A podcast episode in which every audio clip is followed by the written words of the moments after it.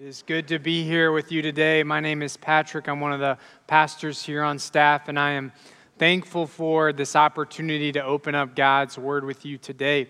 So take your Bibles, if you have one, and turn to Genesis chapter 41.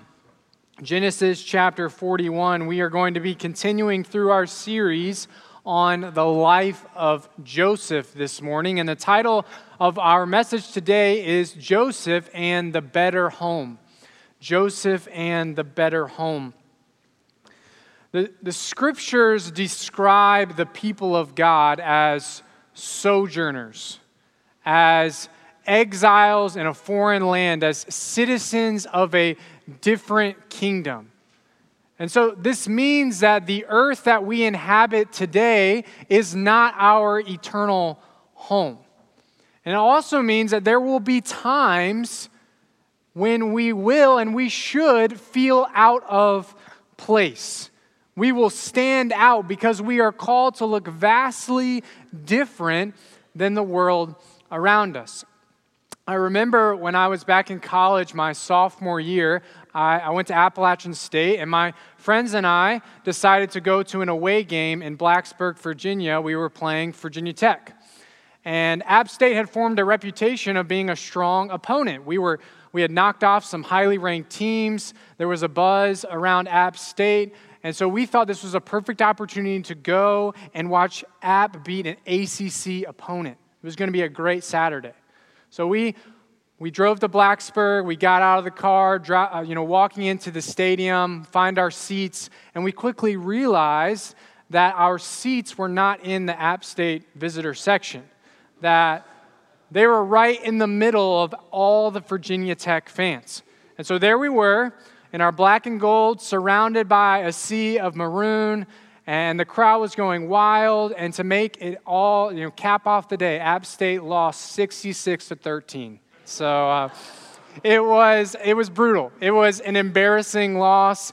And as we walked out of the stadium, you know, you could feel that we, we stood out, but not in a good way, right? Not in a good way. But as we've looked at the, the life of Joseph, we see Joseph stand out.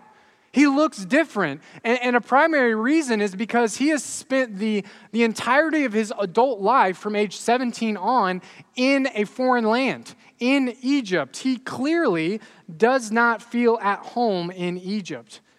And after a season of Egyptian, a life in Egyptian prison, Joseph is brought before Pharaoh uh, to interpret his dreams. And God gives Joseph these interpretations, and then Joseph is rewarded with authority, with power, with riches, more than you could ever imagine. And to us, this might seem like the perfect ending to a story. You know, the, the young man uh, who is rejected by his family, overcomes adversity in his life. He overcomes the obstacles, and finally, he gets to the position of power. Like, that's a movie we would watch, right? An overcoming story. But that's not the end of Joseph's story. It's not the end of his life. You see, Egypt wasn't Joseph's home. Joseph wasn't motivated by riches or political power. His, his pursuits in life were not centered around his own comforts and his personal kingdom. His identity wasn't wrapped up in his status. No, there was a deeper longing in Joseph's life. He desired something better, something of eternal value. And, and if we're honest with ourselves this morning, we can find ourselves thinking that these worldly pursuits in life, these, this power, these riches, this fame, these will be the things that actually motivate us. While we know that this world is not our eternal home, we easily become fixated upon our own comfort and building our own personal kingdom. Sometimes we secretly want this world to be our home. We desire authority and riches and power, thinking that these things will somehow make us feel satisfied, make us feel fulfilled. But those things shouldn't be our pursuits. Because our life on earth here is not the end of the story, there's more to come. And so daily we experience this tension between living in this world, but knowing that we shouldn't set our hope in this world. And in our text this morning, we see how Joseph dealt with that same tension. And it's ultimately revealed through our, our main point of the text today, which is by faith, we must seek the flourishing of our present land while we long for a better home. By faith, we must seek the flourishing of our present land while we long for a better home. Let's read our text together. We're going to be in Genesis chapter 41, starting in verse 45. Pharaoh gave Joseph the name Zaphenath Paneah and gave him a wife, Asenath, daughter of Potiphera, priest at On. And Joseph went throughout the land of Egypt. Joseph was 30 years old when he entered the service of Pharaoh, king of Egypt. Joseph left Pharaoh's presence and traveled throughout the land of Egypt. During the seven years of abundance, the land produced outstanding harvest. Joseph gathered all the excess food in the land of Egypt during the seven years and put it in the cities. He put the food in every city from the fields around it. So Joseph stored up grain in such abundance, like the sand of the sea, that he stopped measuring it because it was beyond measure. And two years were, were two sons were born to Joseph before the years of famine arrived. Asenath, daughter of Potiphera, priest at On, bore them to him. Joseph named the firstborn Manasseh and said, God has made me forget all my hardship and my whole family. And the second son he named Ephraim and said, God has made me fruitful in the land of my affliction. Then the seven years of abundance in the land of Egypt came to an end, and the seven years of famine began, just as Joseph had said. There was famine in every land, but in the whole land of Egypt there was food. When the whole land of Egypt was stricken with famine, the people cried out to Pharaoh for food. Pharaoh told all Egypt, Go to Joseph and do whatever he tells you. Now the famine had spread across the whole region. So Joseph opened all the storehouses and sold grain to the Egyptians, for the famine was severe in the land of Egypt. Every land came to Joseph in Egypt to buy grain, for the famine was severe in every land. By faith, we must seek the flourishing of our present land while we long for a better home. Uh, up to this point in Joseph's life, he really lived as a servant in obscurity in Egypt. Nobody, nobody knew Joseph. But all of a sudden, Joseph is thrust into the spotlight and given the second highest command in all of Egypt, right below Pharaoh. And along with that promotion, he receives a name change and the gift of a wife. And we begin to see this tension building between living in this world but not setting our hope in this world. Which leads us to our first point in our text that Joseph was immersed into an Egyptian world. Joseph was immersed into an Egyptian world. Joseph was first given an Egyptian name, Zaphenath Paneah. And, and, the meaning of his new name is unclear, it's disputed, but more than likely it's associated with a pagan Egyptian deity. And then Joseph is given an Egyptian wife, Asenath, daughter of Potiphera. And by default, Joseph also receives a new father in law, Potiphera, priest at On. And so, as the old saying goes, when you get married, you're not just marrying your spouse, you're marrying the whole family right? For some of you, that's a great thing. For others of you, that's a burden you must bear, right? Um, just let that sink in, okay? But Joseph's new family lives in On, which at, this, at that time was the center of worship for the sun god. And, his father in law, Potiphera, led the people in worship of the sun god. And so every single part of Joseph's life was becoming more deeply entrenched in Egyptian culture, whether he wanted it to be or not. This wasn't by choice, it was by force. Joseph's Hebrew identity had been essentially stripped from him. Yes, Joseph had received all the power and the authority and, the riches, but this wasn't a happy ending for Joseph in Egypt. But yet, this is where Joseph lived. And he had a decision to make. He could either wallow in self pity and say, Woe is me, my Hebrew identity has been taken away from me. I'm really just a slave in Egypt. Or he could make the decision to seek the flourishing of his present land. And that's what we see happen in this text. It leads us to our second point that Joseph sought the flourishing of his Egyptian home. Instead of pursuing bitterness or anger or resentment over his state, he says, I'm going to pursue the well being of Egypt. And he begins to prepare for the seven years of extreme famine. And verses 48 and 49 outline his plan. Joseph gathered all the excess food in the land of Egypt during the seven years and put it in the cities. He put the food in every city from the fields around it.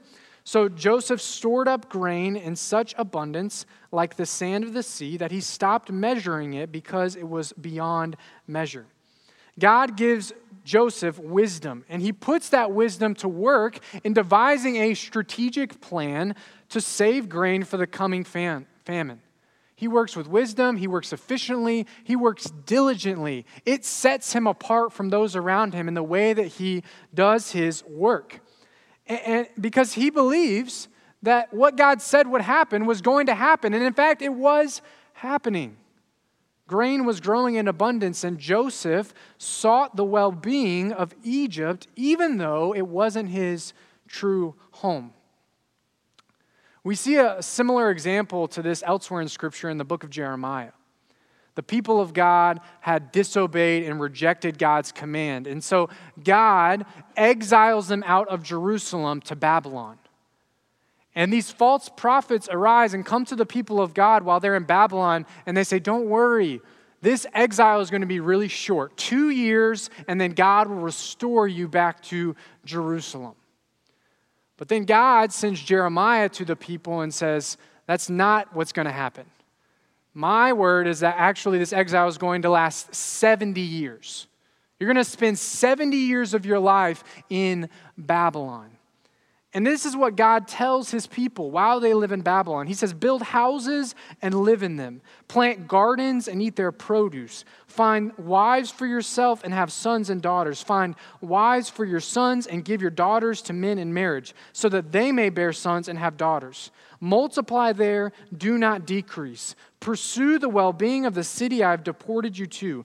Pray to the Lord on its behalf, for when it thrives, you will thrive. God tells his people to seek the flourishing of Babylon, a place that was wicked, a place that hated God. He says, don't, don't sit around and mope over your condition, over you, the fact that you live here. He says, no, start a family, build a home, fill it with children, pursue the well being of Babylon. Why? Why would God tell his people to do that? Well, as we continue through Jeremiah 29, this is what God tells them. He says, For I know the plans I have for you plans for your well being, not for disaster, to give you a future and a hope. You will call to me and come and pray to me, and I will listen to you. You will seek me and find me when you search for me with all your heart. I will be found by you. And I will restore your fortunes and gather you from all the nations and the places where I banished you. I will restore you to the place from which I deported you. God says, I know the plans. I'm not, I'm not necessarily going to tell you the plans, people of God, but I have the plans. So trust in me. Call out to me. Seek me with your whole heart. Pray to me, and you will find me. Joseph did not know what God's plans were, but he knew that he could trust the Lord to work a plan for his good and for God's glory. Joseph didn't have any idea that God was sovereignly using Joseph's wise planning to save his family from a future starvation. But we see here that Joseph's faith was set in God, not in his present circumstance nor in his present dwelling place. Which leads us to the third point in our text this morning that Joseph identified with the Lord. Joseph identified with the Lord. Yes, Joseph worked hard to provide for the land of Egypt, but that was not his home. Canaan was his home. Joseph longed for a, a better home, the land that God had promised to his ancestors and said, You will inhabit this land of promise. That's the promise Joseph was clinging to in this moment. And his identification with the Lord is revealed through the naming of his offspring. If you remember, when Joseph was given a new name, he didn't have a choice in the matter. But now, when he has two sons, he says, I'm going to name these sons Hebrew names Manasseh and Ephraim. Manasseh means to forget. Joseph says, God has made me forget all my hardship and my whole family. Now, I think it's important for us to understand what, what Joseph means when he says this. Joseph is not saying, Family, forget about you. I'm erasing you from my life. I never want to see you again. You're done. You're dead to me. That's not what Joseph is saying here. Joseph is saying that God has helped him move on with his life. No longer will Joseph choose to be defined by what had happened to him back when he was 17 years old, when he was thrown into the pit and sold into slavery. That won't define me. God has helped me move on with my life, freed me from bitterness and resentment and anger that I hold towards my family. And, church, I think there's a lot of hope right here for us. Because maybe you're sitting here this morning and you're feeling like you're weighed down from something that's happened in your past, and God says there's freedom from that. That you don't have to be defined by what happened in your past, but He can set you free from the bitterness and the resentment and the anger that you might be holding on to because God is faithful to His promises. Joseph fully identified with the Lord who can redeem his broken situation. But then Joseph also named his second son Ephraim, which means fruitful. Joseph says, God has made me fruitful in the land of my affliction. Now, this seems strange. You would think that Joseph would associate affliction and suffering with Canaan, right? That was where he was rejected by his family, sold into slavery, left for dead. But yet he associates Egypt with his land of affliction. Now, think about it. Joseph has all the power, all the riches, all the status. He has access to anything he could ever want in life. Yet he says, This is the land of my affliction. This is not my home. Joseph's hope wasn't set in material possessions or worldly power. And we see this to be true even unto the point of his death. It is very interesting in, in Hebrews chapter 11, when the author of Hebrews is commending individuals for their faith, that Joseph is not commended for his faith during his time in Egypt, kind of working through these hard circumstances. G- Joseph is actually commended for his faith because he was faithful in death. The author of Hebrews says, By faith, Joseph, as he was nearing the end of his life, mentioned the exodus of the Israelites and gave instructions concerning his bones. Just like Abraham and Isaac and Jacob, his ancestors, he was looking forward to the city that have foundations, whose architect and builder is God. Joseph says, Egypt is not my home. I don't want to be buried in Egypt. I want you to take me out of Egypt and bury me in Canaan, because that's where I belong, in the better home, in the land of promise. Joseph remained steadfast in his belief that God would be faithful he was fully identifying with God, the one who does not break his promises. But soon after the birth of his sons, famine strikes Egypt, just like God said would happen. Famine strikes Egypt, but not just Egypt, the whole region. And the nations are without food. And we see in our fourth point in our text that Jesus, Joseph, was sovereignly used by God to draw the nations to Egypt. God sovereignly used Joseph to draw the nations to Egypt. God knew that this famine was approaching. and that all the people of the earth would need grain. So, in his providence, he appointed Joseph to enact a plan so that Egypt would be the singular source of food in the entire region, which meant that every single nation would have to come to Egypt. Which means that Joseph's family, who rejected him and sold him, would have to come to Egypt. You see, had not Joseph been rejected by his family, sold into slavery, cast into prison, and then positioned in power, his family would have no hope during this famine. And the seed of promise that we read about back in Genesis 3:15 would have been extinguished, would have perished. But God was working all things for the good of those who love him and are called according to his purposes. He's sovereignly at work in the life of Joseph and in the land of Egypt. By faith, we must seek the flourishing of our present land while we long for a better home. And as we look at the, the life of Joseph here, we, we want to remind ourselves throughout the course of this series that the life of Joseph is really pointing us ultimately to a, a greater story. And this is the story of Jesus, the true and better Joseph. So, how does a passage like this point us to Christ?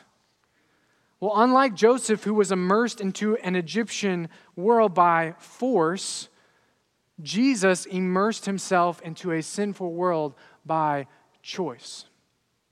God chose to come and dwell among us. He came to set us free from the curse of sin and death.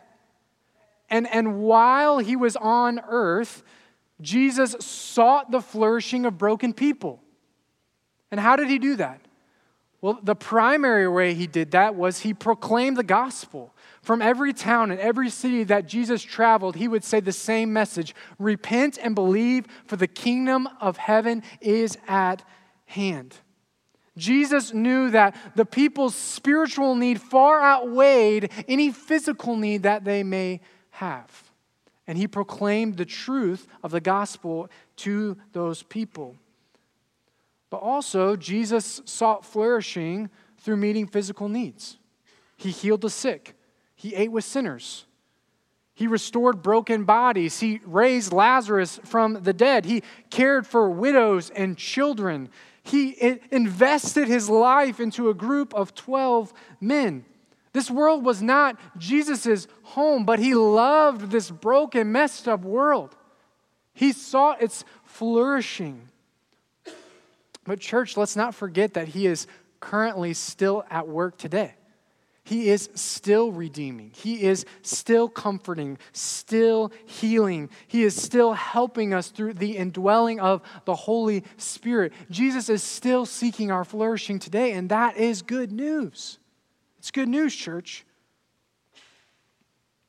And while on earth, Jesus fully identified with his Father. Jesus was completely committed to bringing the Father glory, completely committed to the will of his Father. And today, Jesus is currently drawing all the nations to himself all the nations to himself. Through his death and his resurrection, Jesus has made a way for sinners to be saved and is now drawing men and women from every tribe, tongue, nation, and language to salvation through the Son. He is at work today. Jesus is the true and the better Joseph. How, how are we supposed to respond to a text like this? How do we find any application from a text like this this morning? How can we faithfully seek the flourishing of our present land while we still long for a better home? First, we need to acknowledge the fact that this is not our home. This is not our home. We don't belong here. This is an imperfect place filled with suffering, and we feel the weight of that every single day. But just like we talked about in the beginning, we have been called to be exiles in a foreign land, sojourners, citizens of a different kingdom. We are simply passing through. But yet we find ourselves in a culture that doesn't doesn't want God, doesn't want anything to do with Him, doesn't want us to have anything to do with God. But this is where God has us. This is where God has you. God has placed you in Raleigh in 2023. Why? Why has He positioned you, appointed you to be here at this time? So that you can seek the flourishing of the broken world you live in. And that's our second response this morning that we are to seek the flourishing of this broken world. God has called his people to seek the well being of the places in which we live. And so, as followers of Jesus, our primary calling is to declare the gospel, declare the hope of Jesus that he came and lived a perfect life that we could not live, that he died the death we deserve because of sin, that he rose from the dead showing that he has power over sin and death. And people are invited now to repent and believe in him for salvation. We know that true flourishing can only come through people being transformed by the gospel. That's the only way that true flourishing will happen. And so, church, are you proclaiming the gospel to the people around you? Your, your family, your, your neighbors, your coworkers? Are you concerned over their spiritual health?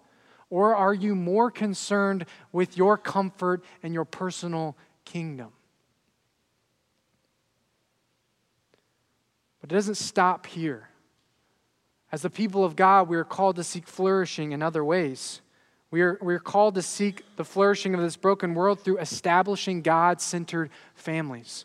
Just like God called the Israelites in Babylon to marry and have children, God has called us to be fruitful and to multiply. Church, we're to get married, have children, raise them up in the fear and the admonition of the Lord. We're to model to our children what it l- looks like to live a life fully surrendered to God.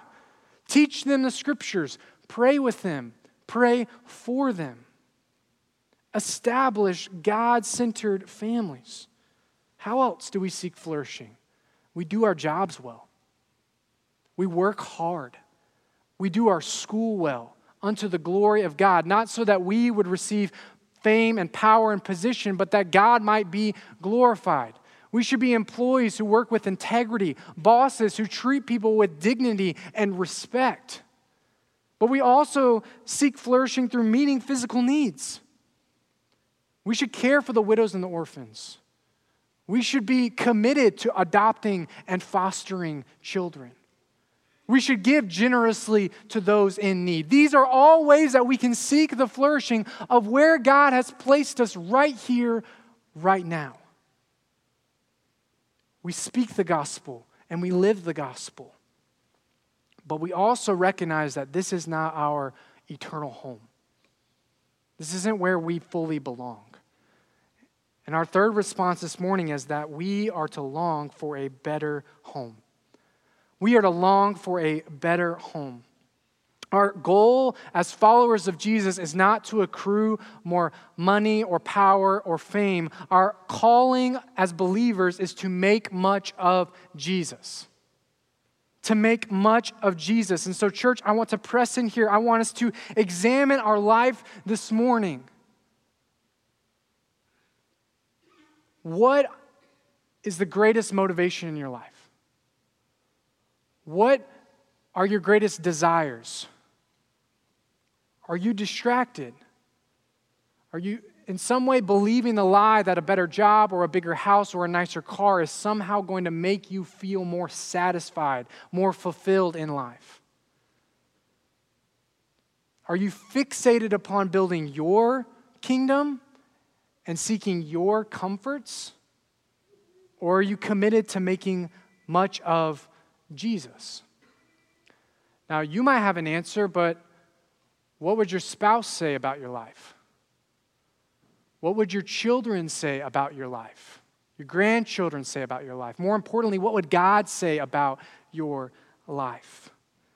Church, this world and everything in it is passing away. We're not taking it with us is passing away. We are to long for a better home, a home where there are no more tears and no more suffering, a home where we will fully be in the presence of our Savior and our Lord Jesus Christ.